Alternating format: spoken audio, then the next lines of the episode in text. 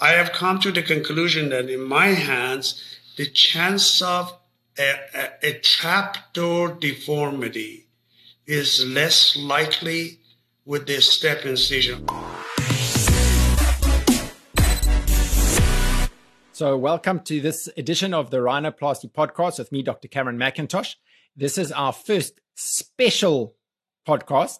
Um, super special because we've been interviewing Dr. Bahman Guyuron um, already, and we've now on to our third special podcast with him, which is going to be absolutely great. And he's going to be taking us step by step through a primary rhinoplasty.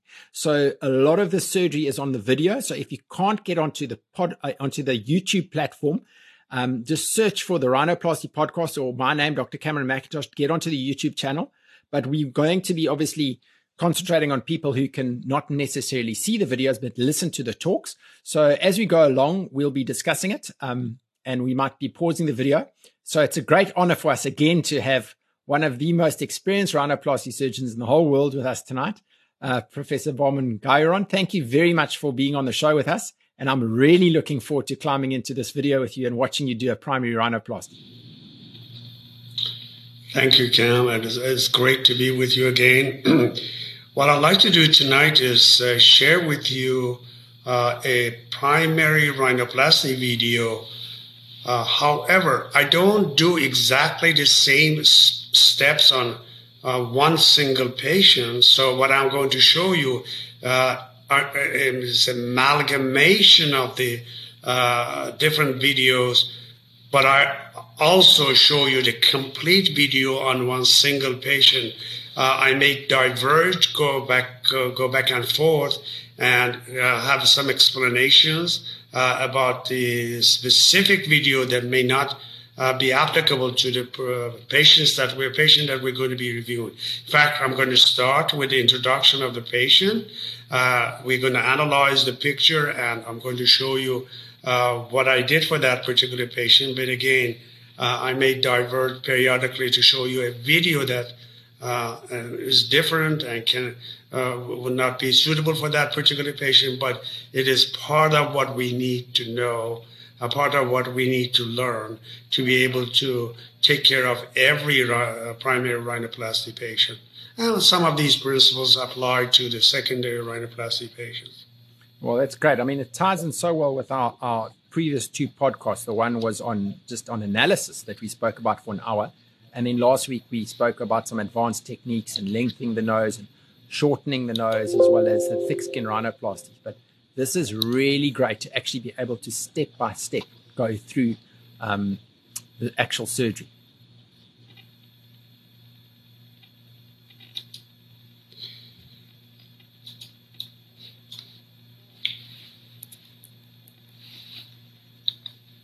Okay, so uh, I'm hoping that you're seeing the slides. Yes, lovely. Please. Are you able to see yes, the slides? That, that's fantastic. Okay. So these are my disclosures. I receive royalties for these four books in case you, you there's a CME involved. Uh, we're going to be operating on this patient and some of the patients who particularly have uh, Middle Eastern or, or uh, background from uh, Israel and other places. They want con- conservative surgery, and uh, we are going to do a conservative surgery on this particular patient. Uh, but on the on the profile, we are seeing some on the front front view. We are seeing some irregularities in this area. The nose widens, narrows because this patient had concave uh, lateral curve of the lower uh, lateral cartilages, a slightly wider tip, minimally long nose on the front view because we're not seeing much of the nostrils, and we, this obviously this nose is going to uh, require a slight tip rotation. On the lateral view, we are seeing a fuller radix than optimal and uh, dorsal hump. Uh, and this is a type of nose that it is actually a setup for failure in terms of tip projection because the anterocaudal portion of the uh, septum is above the most pro- projected portion of the tip. And this is a nose that uh, when she smi- he smiles, the tip rotates caudally. And we need to be prepared to create more tip projection, and we will do so. On the basilar view, uh, please pay attention to the size of these nostrils and the foot plates. We're going to adjust these, and there's weakness on the uh, in the external valve, and overall, uh, the nostrils are narrower than they should be. And we are seeing a slight separation of the domes, not, not too bad in that regard. And this is the video of the patient. Uh, you can see again what, what we discussed. I'm not going to dwell on too, too much, uh, just outlining uh, everything that we, we just discussed. I do overwhelming majority of my patients, in fact, all of my rhinoplasties are under general anesthesia. And uh, this patient is going to have a turbinectomy, so we're going to inject the turbinates with xylocaine containing 1 in 100,000 epinephrine using a long uh, 25 gauge spinal needle. We will, we will then pack the nose with Afrin containing gauze. and this uh, gauze is saturated in Afrin. We're going to insert it. And the idea here is to insert the gauze as far posteriorly as we can, because as you will see in a minute, the anterior portion of the nose is going to be injected sufficiently with uh, vasoconstrictive agents. Uh, we need to get vasoconstriction posteriorly. Now I'm ready to inject the nose with xylocaine containing 1 in 200,000 epinephrine. And we're going to inject the nose twice, and I'm going to explain why. So I started from the radix. Now we are injecting in a, in a very organized manner the outside of the nasal bone, the, in, uh, the lateral nasal bone on the opposite side, that lateral wall on the la- uh, opposite side, including the uh, uh lateral to the area lateral to the nasal bone and medial to the nasal bone then we're injecting across the roof of the nose on both sides. and as uh, we do this, we're going to now come down to the columella and inject on both sides of the nose, uh, nasal septum. Uh, and as you see right there, uh, and uh, next I'm going to scrub and come back, inject the nose for the second time. This time, I'm going to use lidocaine 1% with uh, containing 1 in 100,000 epinephrine. I'm sure you recall I indicated that initially I injected the nose with xylocaine containing 1 in 200,000 epinephrine. Now I'm injecting with xylocaine containing 1 in 100,000 epinephrine.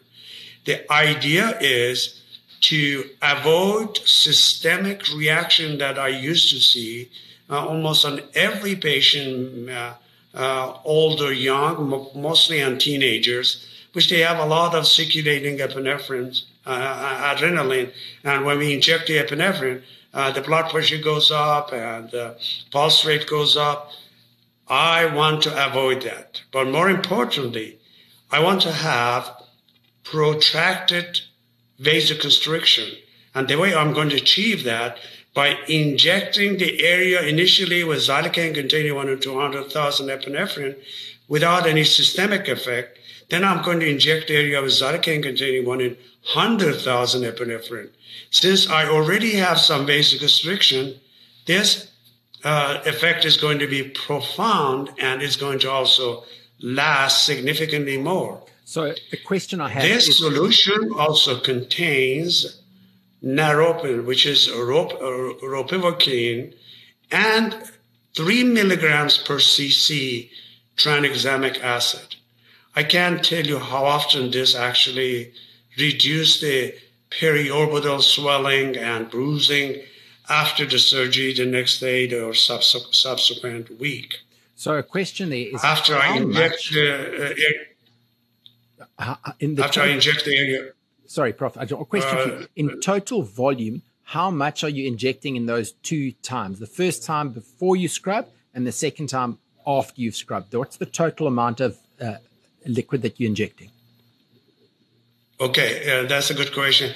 Um, I used to inject uh, just eight cc's. Now I'm uh, injecting more like 10 cc's and sometimes 20 cc's each time I inject. Uh, and in, in a way, actually, I'm creating a little bit of uh, uh, tumescent effect, but all of this dissipates. And you can see, and you're looking at the nose that has been injected already uh, with the medication, with all of what we discussed.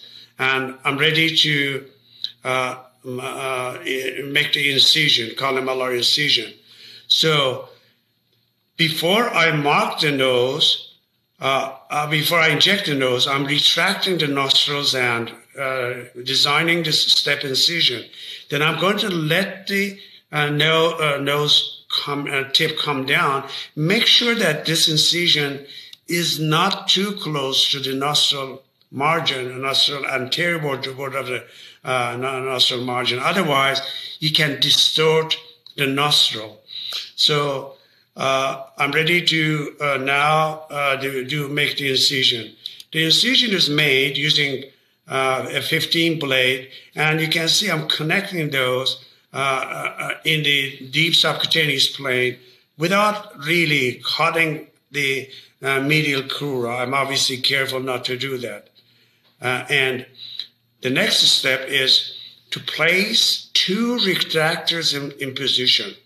I'm going to place a, a small double hook uh, on the columella and single hook on the uh, lateral crus and on, on, the nostril and uh, um, make a, an incision that is marginal and uh, uh, anteriorly, but as I go posteriorly, I follow the contour of the lateral cru- uh, crus. So essentially, it is uh, this is at the border of the lateral crus. We will then, we will then. Sorry. Um, um, so, uh, whilst you're busy getting that screen up, a quick question is: the especially it seems to be in the younger colleagues who are just starting in rhinoplasty. They have this big decision about should they be doing a stair step incision or should they be doing an inverted V or gull wing incision. What What are your thoughts on that? Well, I've used both, uh, Cam. Actually, we will come back to this video. Uh, I, I use both, uh, but uh, I have come to the conclusion that in my hands, the chance of a, a, a trapdoor deformity is less likely with the step incision. Otherwise, as the tissues in the center contract, uh, and the V deform uh, v, incision may lift up that corner, uh, that angle, uh, the, the sharp angle that it is in the V, and push it up. And I have seen that actually. I saw I saw that on mine my patients, and I have seen it uh, on patients of some of the individuals who are very experienced, because none of us can control the scar contraction. So when that con- uh, scar contract sometimes lifts up that angle, uh, the corner uh, at the sharp, uh, por- the sharp portion of the V. So that's why I um, abandoned that and went back to step incision. Okay, okay, that that, that makes sense. So now we're going to we're going to start the dissection. Uh, so I, I, I, have a different means of doing that. So here's here's what, what, I'm doing is dissecting the soft tissues off the medial crura, leaning my baby Metzenbaum uh, on the cartilage, and uh, making sure that I'm not cutting the cartilage, but I'm not leaving any soft tissues behind because I don't want to thin out the uh, uh, the columella.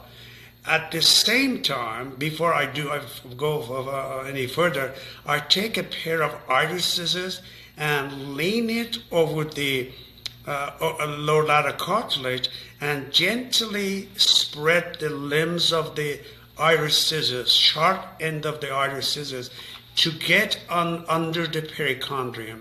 I want to be under the perichondrium as much as I can or under the periosteum as much as I can during the rhinoplasty. So when when I do that, uh, actually, I'm going to separate the soft tissues, the perichondrium, from the underlying cartilage. And if there's any question about this dissection, which can happen on very young patients, I'm going to actually do a little bit of hydrodissection here, meaning inject some more lidocaine uh, uh, with epinephrine, and not, the, not for the epinephrine, but just for the uh, liquid portion, the water portion, uh, soluble portion that is going to dissect the mucoperichondrium from the cartilage. And this way it will facilitate uh, the, the, the dissection. After we separate these and you can see that cartilage has been exposed completely, now I'm using the baby Metzenbaum scissors to uh, uh, proceed with the dissection on the on the cartilage. I'm denuding the cartilage, and now we I separated the uh, uh, the ligament, uh, the Pitanguy ligament. we now are going to continue the dissection uh, on, on, on the perichondrium cephalically over the dorsum. And I, after that, you can see that there's actually not a lot of projection to the cartilages. Then uh, this is the dissection on the over the caudal septum. I'm leaving very little soft tissues in the septum, removing as much as I can, except for the Pitanguy ligament that is still sitting there. Uh, then I use this uh, Obwegeser periosteal elevator, which is a wonderful tool to separate the soft tissues from the frame, uh, particularly the periosteum. Uh, and we're going to, this is the tool, that's the way it looks. Now, I'm going to take my time. This uh, is a sped up video, so it looks uh, like I'm moving too fast, but I'm trying to get under the periosteum. And I'm going to know that when I hear the bone sound, when I, uh, uh when I use the uh, periosteum on the, but you can see that even with the sped, sped up video, I'm taking my time because this is one of the problems with the secondary rhinoplasty that a surgeon leaves the periosteum behind and gets into the subcutaneous plane. And when the hump is removed, it is a hump plus the periosteum. Uh, the periosteum is our ally, and it reduces the swelling, bruising after the surgery, and also uh, hides some of the minor imperfections that we may not see. Uh, now I'm using a piece of gauze saturated on uh, 50 uh, uh, percent uh, again, I'm sorry, uh, epinephrine one in one in 50. Uh, so it is uh, saturated in epinephrine one in 50, and rather than one in 100,000, and it is packed in the area for a short period of time. I remove the packing and uh, then I'm ready to operate. But before I do that, I check the bleeding. And this is the step that we cannot avoid because otherwise it's going to make rhinoplasty extremely frustrating for us. And if the patient, at this point, I want to see absolutely blood-free field. If I don't see that, I'm going to consider two things. First, is the patient's blood pressure high? So I'm going to ask the anesthesiologist, uh, what is the blood pressure? If the blood pressure is normal, in the absence of hyp- hypertension, there are two common modalities, conditions that cause excessive bleeding. One is the von Willebrand disease. The second one is uh, some sort of coagulopathy or consumption of uh, aspirin, aspirin type medications. And we can control 99% of the reasons or factors causing the extra bleeding during the surgery by two steps.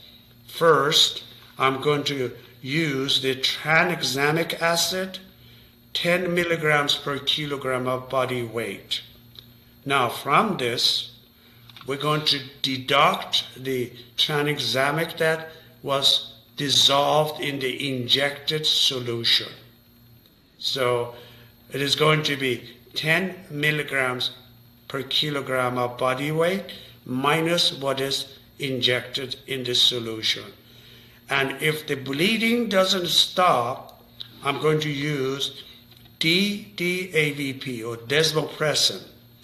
And this is the dose is 0.3 microgram per kilogram of body weight.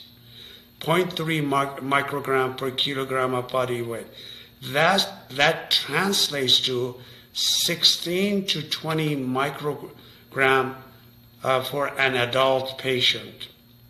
It is infused in 50 c, uh, using 50 cc of saline over a period of 30 to 45 minutes.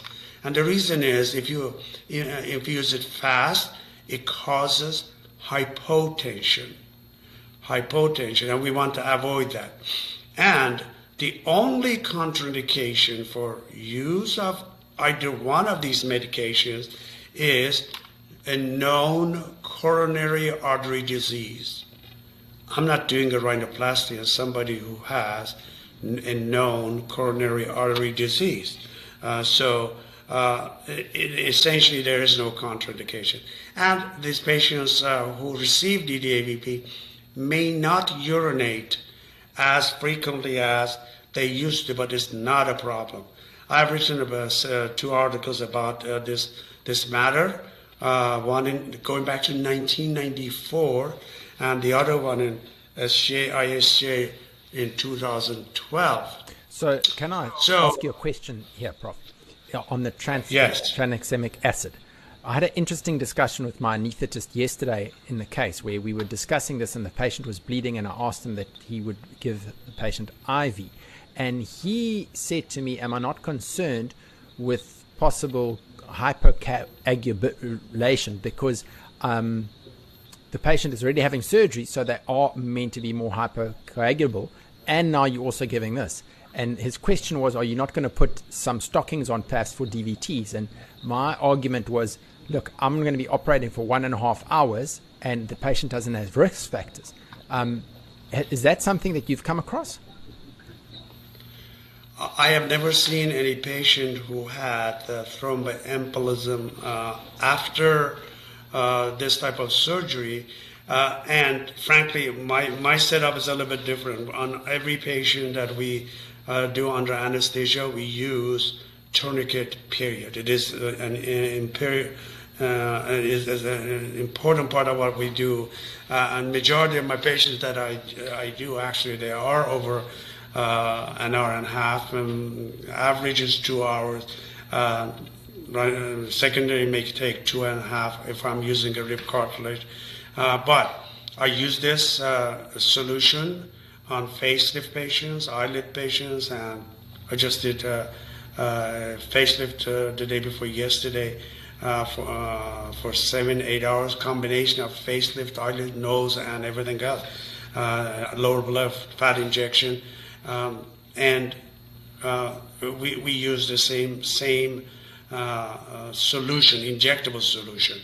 But I'm not worried about uh, normalizing clotting. The reason that we use this is the patient is bleeding excessively, meaning that these patients have some sort of coagulopathy that we are, we are, uh, we are actually uh, uh, reverting. Uh, and I'm not worried about that. Uh, so if the patient is bleeding excessively, they have coagulopathy. I'm, I'm, I'm actually normalizing that. Okay, awesome. All right. Okay, so I'm going to show you. The next step is to remove the dorsal hump. And I use this rasp, but I also have been recently using uh, the uh, Piezo. I've been familiar with it for years, but because of the cost of the tips, uh, we couldn't use it because uh, in, the, in, the, United States we, we can re, we could not u- reuse it according to uh, company instructions. But now I can use it uh, because we are getting the tips from a company that doesn't require uh, us to, to be uh, one-time use only. So I do use Piezo for taking down the hump as well.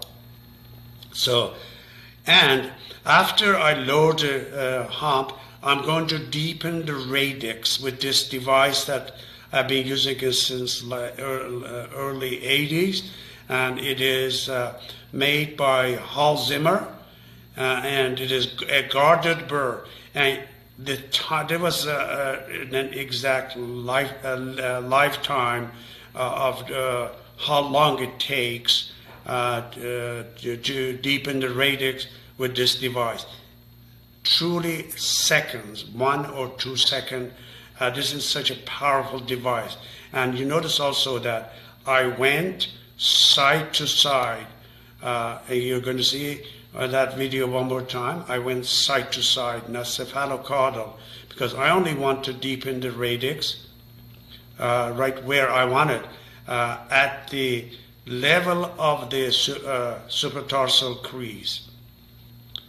So after this is complete, uh, we're going to continue taking the hump down, and the goal here is to create a differential level between the cartilaginous hump and the bony dorsum proportional to the size of the hump.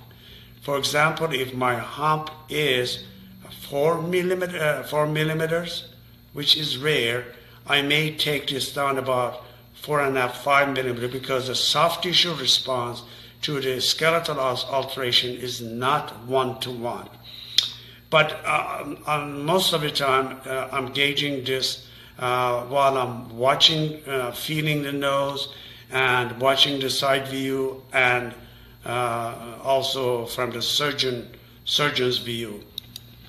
Uh, and here's here's we can see the hump again, and again the differential level in a close-up version. After I do that, and notice that actually I'm not, remove, I'm, I'm not removing the hump yet. I'm going to use this device that I have uh, designed and uh, Black and Black makes it, and I have no financial interest on, to remove the excess portion of the cephalic margin of the low lateral cartilages.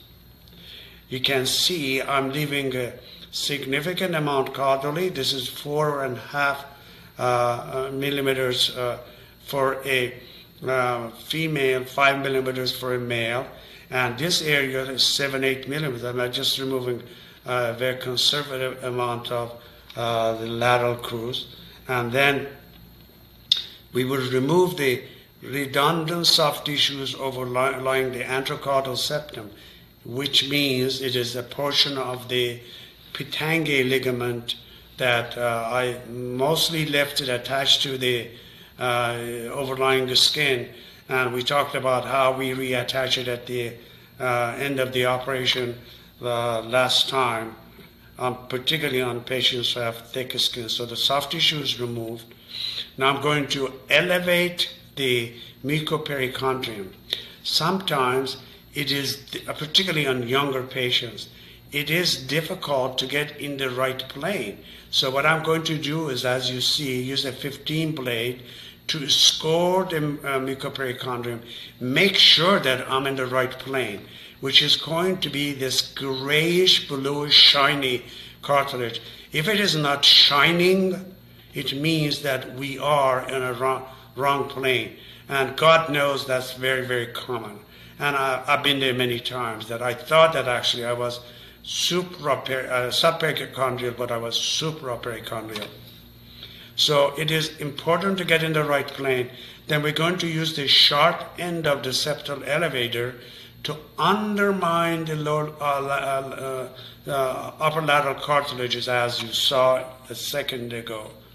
And then I'm going to take my uh, scissors and uh, uh, cut the upper lateral cartilages, separate them from the midline.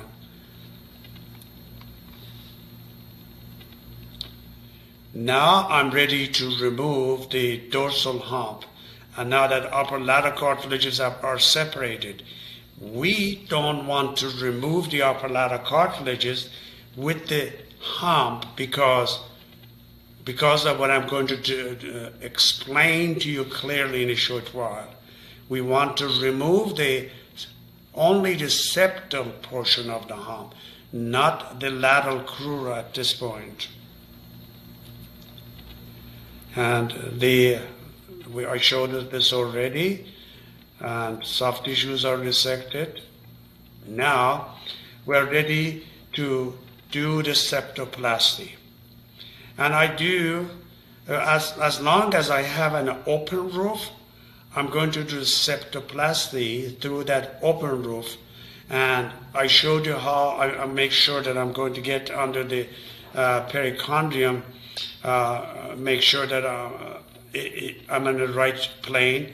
I'm also separating the perichondrium on the opposite side of the uh, septum in a limited way the hump is removed.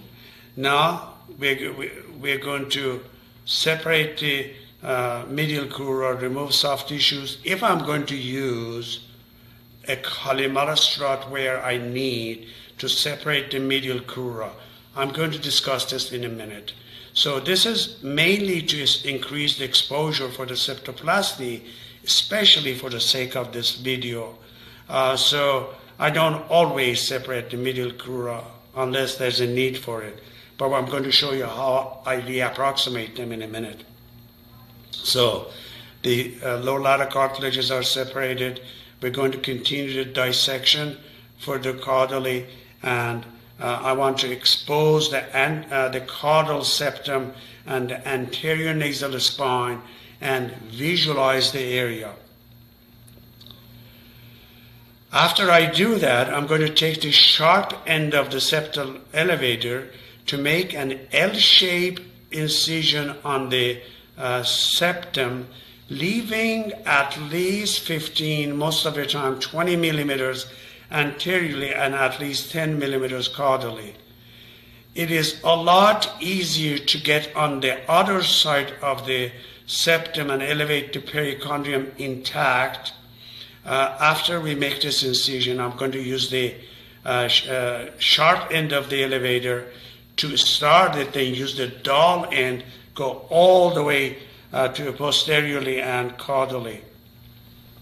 So that's very. Now I'm ready to so you, separate. Th that's a very interesting. So you were only elevating perichondrium on the one side, and once you'd done that, then you did this L-shaped incision in, instead of separating it on both sides. So, yeah, why do you not separate it on both sides so that you've got the septum completely free and then do the incision? Uh, the, the reason I don't I, I don't want to make uh, the septum too fluid, uh, too uh, and uh, if in this part of the septum uh, the uh, perichondrium is, is, still intact. Uh, when we separate all of the perichondrium uh, from the septum on both sides, we really make the septum isolated. Now, unless I'm, I'm doing extracorporeal, which I almost never do, I, I, or I need to score the opposite portion of the um, uh, meaning on the left side will be the right side of the patient's septum, I have no good reason to separate the mucoperichondrium on uh, that L strut uh, on every patient because um, it is an extra dissection that I don't need it. I understand that. Okay, so getting back to this video. I'm going to use the sharp end of the septal elevator to dislodge the uh, posterior portion of the septum off the maxillary crest of the vomer bone. And this is the going down uh, patiently so I won't create a uh, perforation in the septum. Now, many times there is this large spur posteriorly, large spur.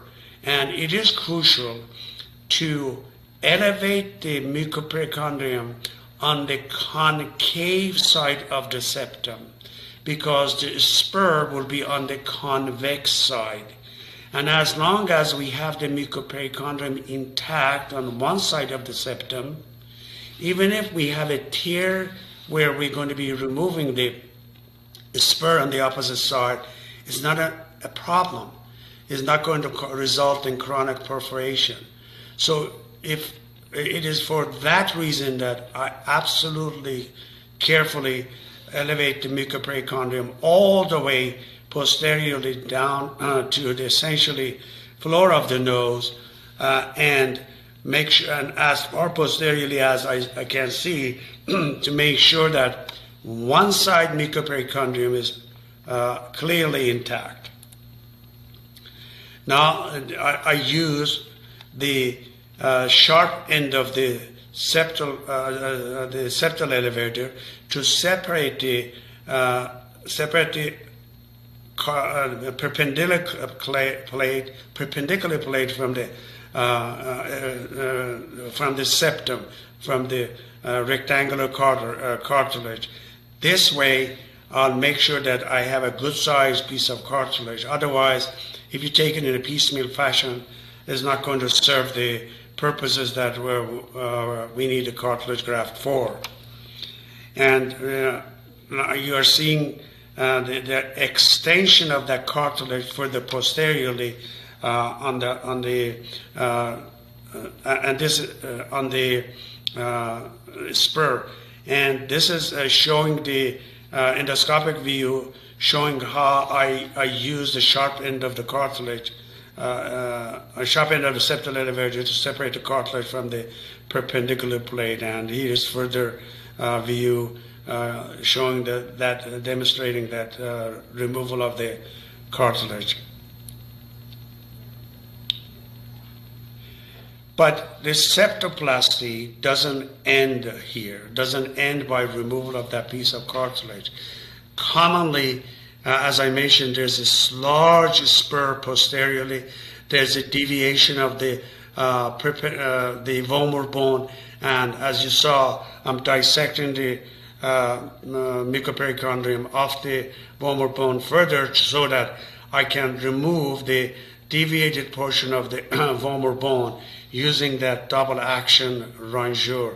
And, and I insist on going further posteriorly and remove every piece of bone that is protruding into the airway while observing both sides of the uh, nose internally through the nostrils.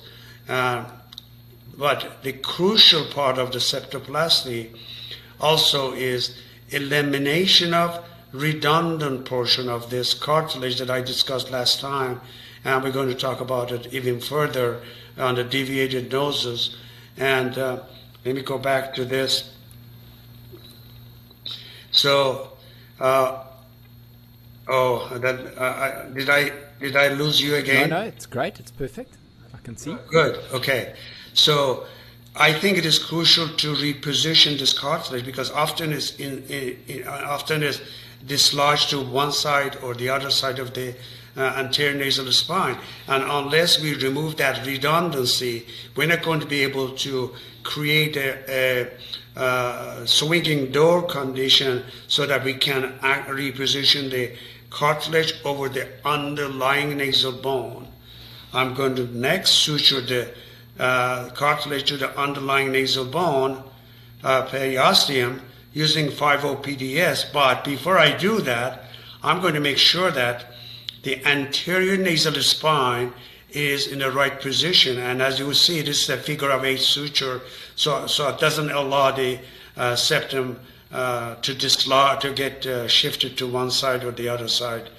Uh, and the way I uh, assure that the anterior nasal spine is in a proper position by palpation, I put my right index finger in the patient's left nostril, my thumb on the patient's right nostril, and palpate the anterior nasal spine. You cannot, by just watching, ascertain that the anterior nasal spine is in a right position. You really have to feel it. And if it is deviated, I'm going to do an osteotomy and reposition the nasal bone. uh, nasal spine to the midline. and I usually do a green stick fracture, so I don't need to fix it. But if it is moving around easily, I may actually fix it to the midline. Then I, if I have to do a turbinectomy, I use this uh, uh, XPS, which is uh, made by Medtronic, XPS uh, turbinate shaver. Essentially, it is a suction lipectomy mechanism for reducing the size of the turbinate without having to uh, remove uh, uh, the turbinate, uh, any mucosa, uh, which can cause dryness, although I did turbinectomy for many decades and I really don't recall a single patient who complained about a dried nose as long as we leave a normal size turbinate behind. The purpose of the turbinectomy is to normalize the size of the turbinate, not remove it completely.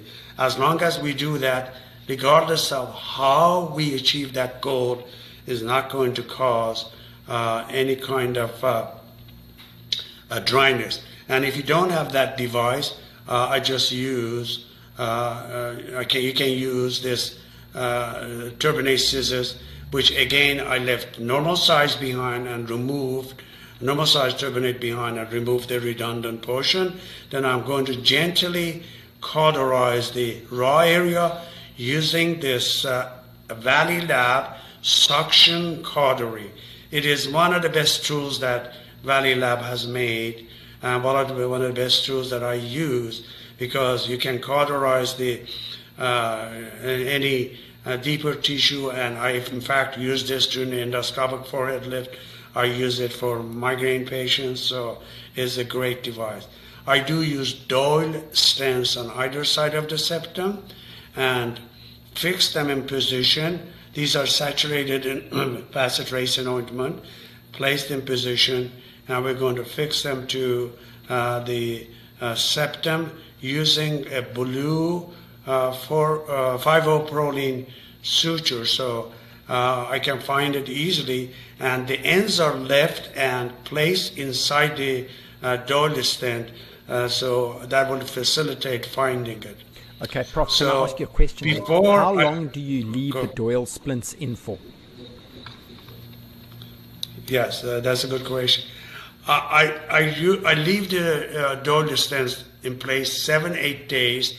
I remove them before I remove the nasal bones so that uh, inadvertently, while I'm removing the uh, Doyle stents, I won't push the nasal bones aside uh, without, uh, if I remove the uh, uh, dorsal splint ahead of time. So uh, stents removed are removed first, then the dorsal splint is removed.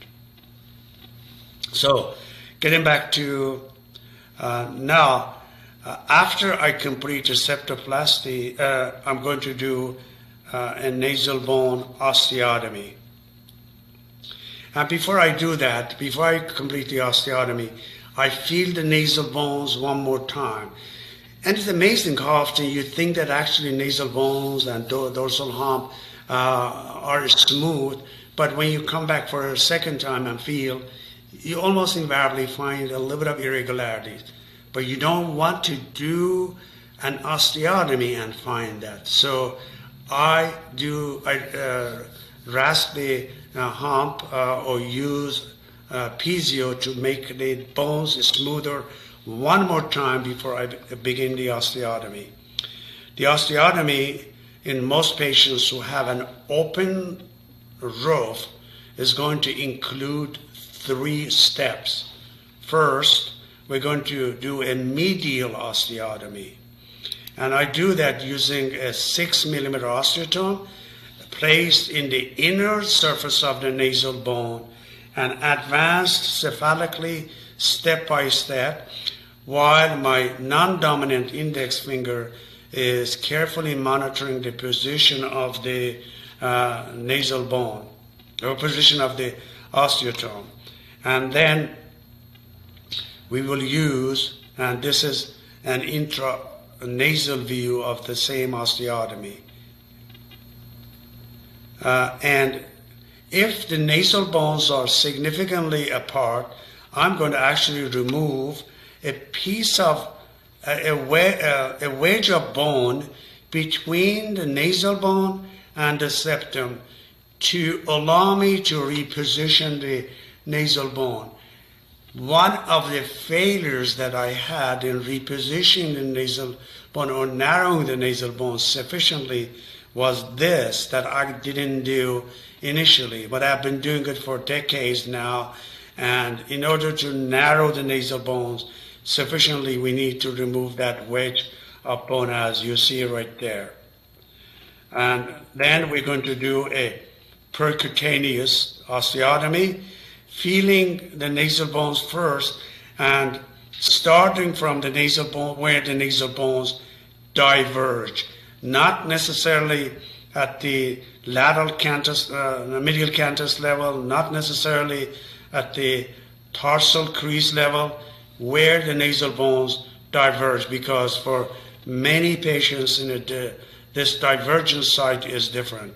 And we will do that on both sides.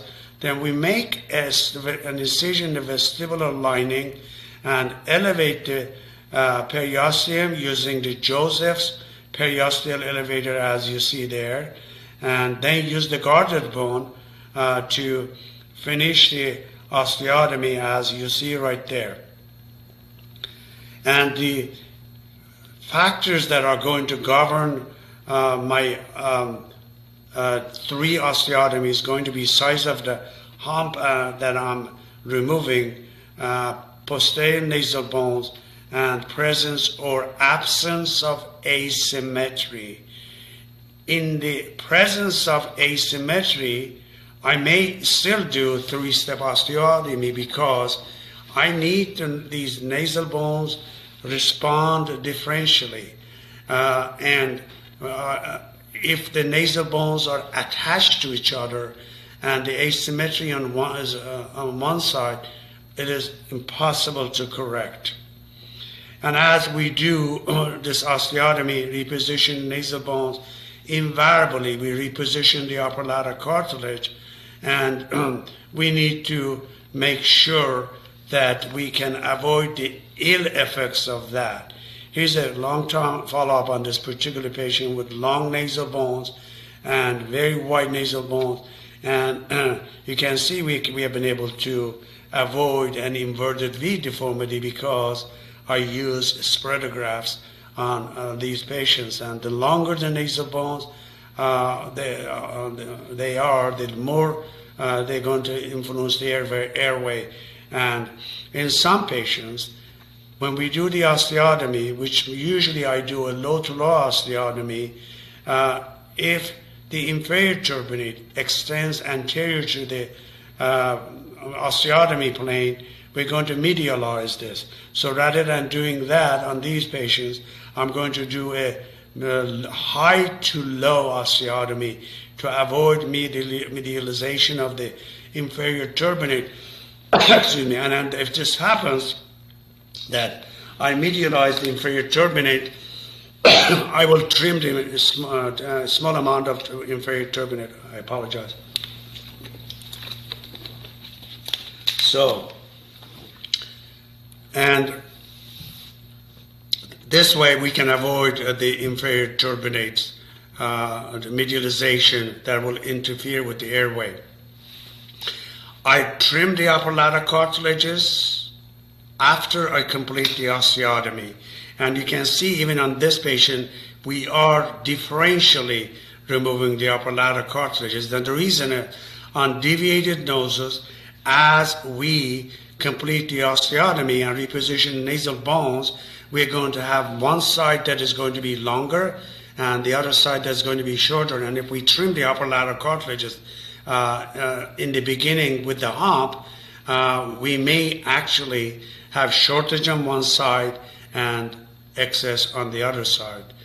Uh, I apply spreader grafts invariably when I have an open roof uh, and uh, uh, the uh, spreader grafts are prepared as you see there uh, with the ends are beveled and placed in position, extending from the caudal portion of the uh, nasal spine, as we discussed last time, to the uh, caudal portion of the lower lateral cartilage, upper lateral cartilages.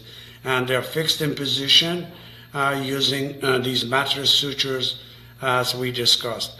What happens if we don't use the spreader grafts? Uh, we're going to have an inverted V, v deformity. You notice that on that uh, uh, slide, I showed you that I applied the spreader graft on the, the, patient's left side, but not on the right side, and you can see what would happen if we don't use spreader grafts. And it doesn't happen right away. It, take, it may happen six months later, a year later, years later. And then after we do that, we reposition the uh, we approximate the upper lateral cartilages. But depending on whether there's an anterior deviation, uh, I'm going to use different type of approximation. Are there going to be a simple uh, suture or mattress suture that is placed cephalically on one side and caudally on the other side so that I can actually influence the uh, anterior nose like that. You see on this patient, the nose was deviated to the patient's right, and I used this this uh, uh, suture that we call a septal rotation suture or uh, clocking suture uh, to uh, reposition the septum. Suture, one of the best things that I ever described for controlling the anterior portion of the septum, and we'll discuss this more on deviated noses. And before I touch the cartilage on every patient, uh, cartilage, uh, septal cartilage, I har- harvest my uh, uh the, my uh, columella because I'm going to need the straightest, longest piece of cartilage. And the, cart- the uh, uh, spreader grafts that you saw, I harvested. The, I already had harvested the uh, uh, the uh, Columella before we harvested the spreader So I'm removing the soft tissues in between the medial crura, which include the depressor nasi muscle, because our patient used to have significant rotation of the tip caudally, and we're going to prevent that uh, by two means. One, one is removing the attachment of the uh, depressor nasi muscle to the medial crura, and the other is uh, placement of a collimalis rod. And uh, if I'm going to remove the anterior nasal spine on a patient who has prominent nasal spine, I'm going to remove that, then place the collimalis rod in position, then uh, tattoo across while the domes are pulled symmetrically anteriorly. Uh, and these will help me to uh, re- reposition the uh, uh medial crura uh, according to these tattoo marks while I'm, uh, I'm, pla- I'm placing the columella position very precisely because those tattoo marks were placed while the domes were pulled anteriorly equally. So every time we put one suture and tie it, it, it is going to nicely uh, approximate the medial crura, but also uh, adjust the length of the lower lateral cartilages. After we complete that, then we're going to look at the domes to see how they are positioned. Uh, and if we need to, we're going to use a subdomal graft, uh, which is a graft that uh, aligns the domes as we discussed perfectly and, and advanced it on one side, advanced it on the other side, and we're going to suture these in position uh, using uh, uh, monocryl or vicryl. It doesn't have to be PDS, and control the distance from one side to the other side of the uh, other side of the dome, as you see there, setting this in about nine millimeter, nine to ten millimeters in average uh, could be 8 millimeter on a patient who have thinner skin, or uh, even 10, 11 millimeters on somebody who has thinner skin. And this way we have an absolute Uh, control of, uh, we have absolute control of uh, the, uh, the, the, the, domes. And you can see a, a vicryl suture or monocryl suture is placed across the dome uh, to again get the distance adjusted to what would be ideal. And this stitch is showing something that I'm going to talk in a minute. Uh, it, it is suspension of the foot plates from the medial crura. In some patients who have inadequate incisor show, rather than uh, just depending on columella strut alone, I'm going to place a columella strut and take a bite of the medial crura, part of the anterocaudal septum, and suspend the uh, medial, uh, the caudal frame from the anterocaudal septum, and that way I'm lifting the soft tissues up and improving the incisor show on a patient who, when it spoke, we didn't have the incisor show, we're going to create incisor show. And if the patient has convex lateral crura, we can use this uh, Gruber's uh, lateral crura spanning suture or transdomal suture if the convexity is significant, or uh, we can use interdomal suture if the domes are too far apart. And on patients who have cephalically positioned lower lateral cartilages, I'm going to reposition the lateral crura as we discussed the other day, uh, uh, separate them from the underlying frame, place the columella crura strut in position, create a pocket laterally, and place the uh, lateral crura in position, then uh, suture the uh, incision if uh, we need to.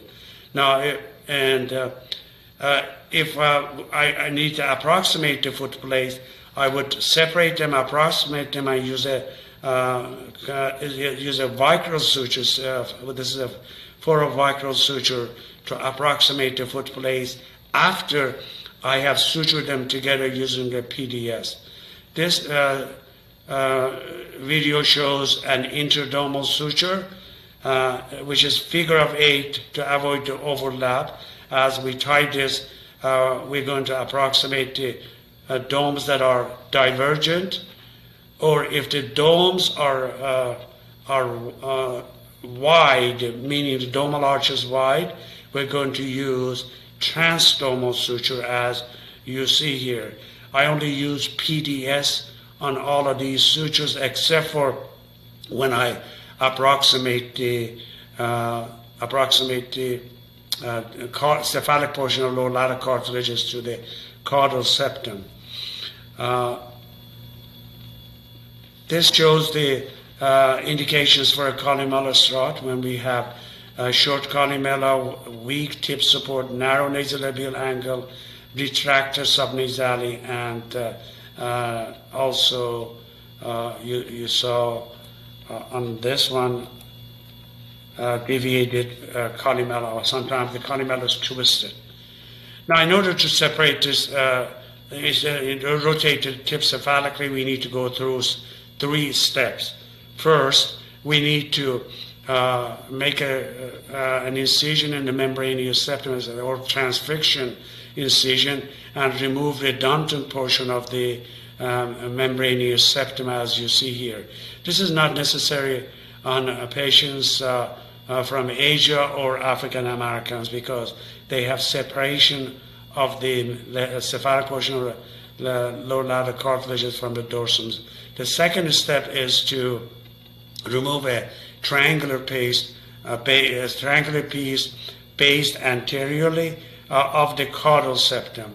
The third step is uh, to use a permanent suture. This is the only time that I use a 5 nylon uh, to pass through the medial crura, pass through the anterocaudal septum, uh, and bring it back in between the medial crura and the uh, strut, medial crus and caudalus, uh, rod on the uh, collimatus rod on the opposite side, and tied incre- uh, incrementally to juxtapose the cephalic portion of the medial crura and the caudal septum. This way, I have enormous control on the tip that will not uh, rotate caudally. And uh, this actually patient shows uh, the use of uh, uh, the all of the techniques that we discussed and who has asymmetric tip and where we can actually adjust the uh, uh, the uh, distance between the domes. I do resect the membra- membranous septum if it. I, mean, I do resect the soft triangle lining if there is redundancy, and then approximate the, the skin as you see there. Put a uh, lateral cru- uh, in position that we already have talked about. And this shows the approximation of the foot plate. I'm dissecting, removing the redundant portion. Then we're going to use a suture starting on one side, and the suture will be passed behind the medial crura and uh, approximated together, uh, tied together.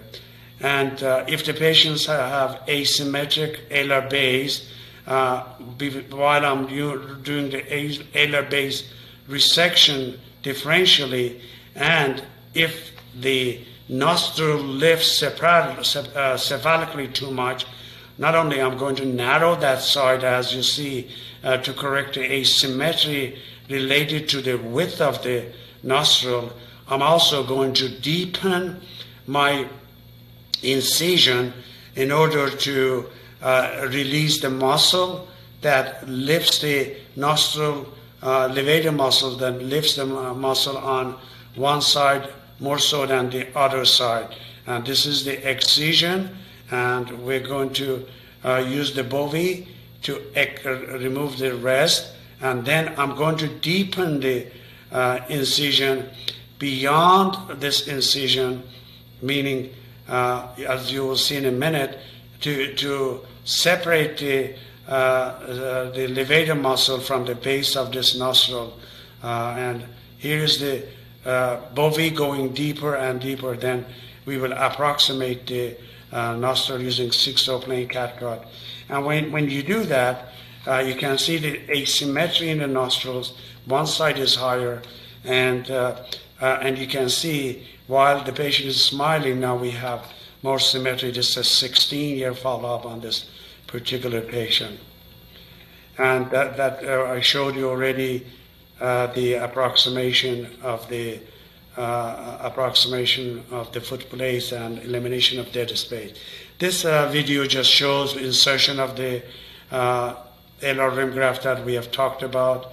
Uh, and here's a pocket being created and placed in position. The alar will be in position. We have sh- shown this uh, that video significantly.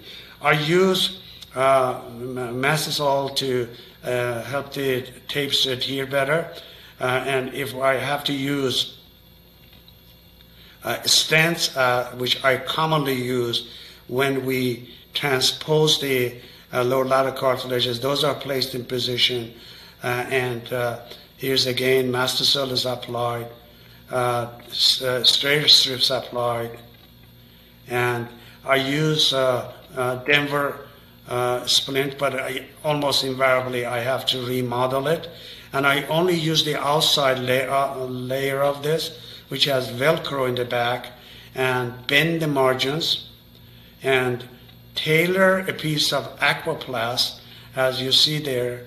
And uh, we're going to use the combination of the aquaplast and uh, uh, this uh, aquaplast is going in position and the Denver splint will go on top of it.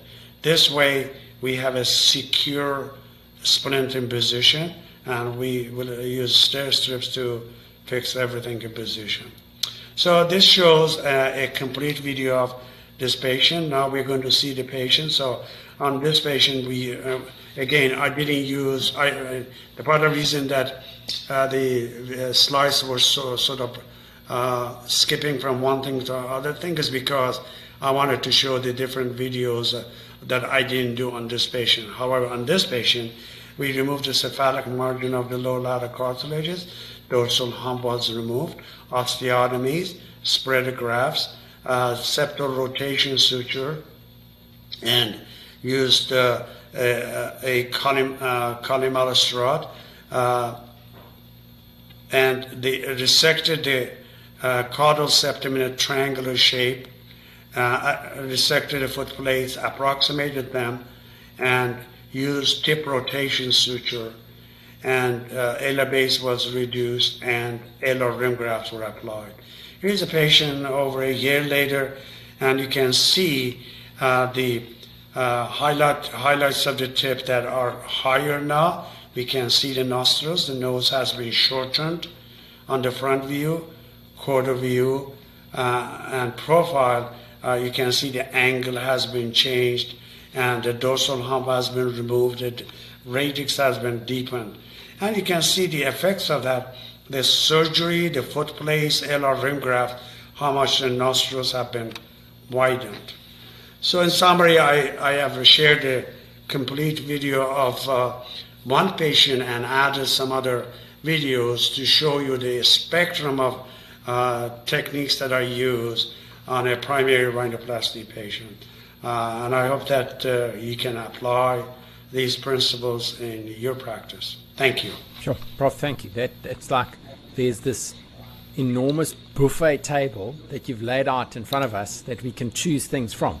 Um, I, I, think I would think that listeners in, in maybe in two groups, listeners who are starting off should actually almost get a fright and realize how much you must respect rhinoplasty. If this is how complex a primary rhinoplasty is, it, it's massive. You have to plan so meticulously before. Uh, and for the more experienced guys, obviously they'll be able to take cherry pick the things they really want to know. Um, I was in, in, in theatre yesterday with a resident, and I said to him, I felt the three most important things that you, the goals for a rhinoplasty is you need to look at what the dorsal aesthetic lines are going to be, what your projection and what your rotation is going to be. And that's the foundation upon which you must build the rest of your surgeries. And I think your, in a way, this toolbox that you've shown us, there are obviously things you use more often, but you have to be able to have so many potential skills to use. When, so the, the question I'm kind of leading to is this is, you, you, you like you don't want to overcomplicate it because there were so many steps and we could have spoken for an hour just on the rim grafts for example but how do you kind of try to tone it down and, and not get too complicated in what you're doing? Well i, I think you can uh, simplify this by choosing your patients properly. And letting the patients that are complicated be done by experienced, more experienced people. And when you get to a point that you are experienced, you're going to get to do the more uh, complex cases. Unfortunately, there's not such a thing as a shortcut. Every step that I showed you had a purpose. And one of the most important aspects of rhinoplasty that I speak about and that by itself is in our presentation, is dynamics of rhinoplasty. And I have that in my book. Uh, I have a chapter on dynamics of rhinoplasty. In fact, next to the nose analysis, the most, the second most important aspects of rhinoplasty is the dynamics of rhinoplasty. And the reason is you do one thing that is going to deliver what you're intended, three other things that occur that they are not intended. And unless you uh, use your experience and understanding the rhinoplasty and overcome some of the uh, ill effects of the other uh, uh changes that are going to occur, you're going to have problems. You're going to have suboptimal outcomes. And sometimes the effects are synergistic. So if you're not com- uh, considering the synergistic effects, you're going to over rotate the tip too much. So, uh, for example, whenever you put a, a columella in position, you're going to see change in the uh, cephalic rotation of the tip. Is that good for a patient who has short nose that is underprojected? No, it's going to make the nose to look shorter. So you need to overcome the adverse effect. So it is crucial that our second step in learning rhinoplasty should be understanding the dynamics of rhinoplasty. Okay, so, so Prof, thank you very much for that. My, the last question I have for you before we uh, wrap up is for the listeners to be able to get hold of your book. How can they uh, get get a copy of your book? Uh, Springer is the publisher of the uh, book, and or all they need to do is just send me an email. My email is very easy: bguyuron at guyuron.com. bguyuron at guyuron.com. Well, that's fantastic. So, for the listeners out there, please, um, I can speak. Uh, Prof is so open and is so into wanting to teach. So, please reach out to him and we're looking forward to having one more special episode in the next couple of weeks. So, Prof, thank you again for taking so much of your time to teach the, the listeners all around the world, and um, have a great rest of your day. Thank you.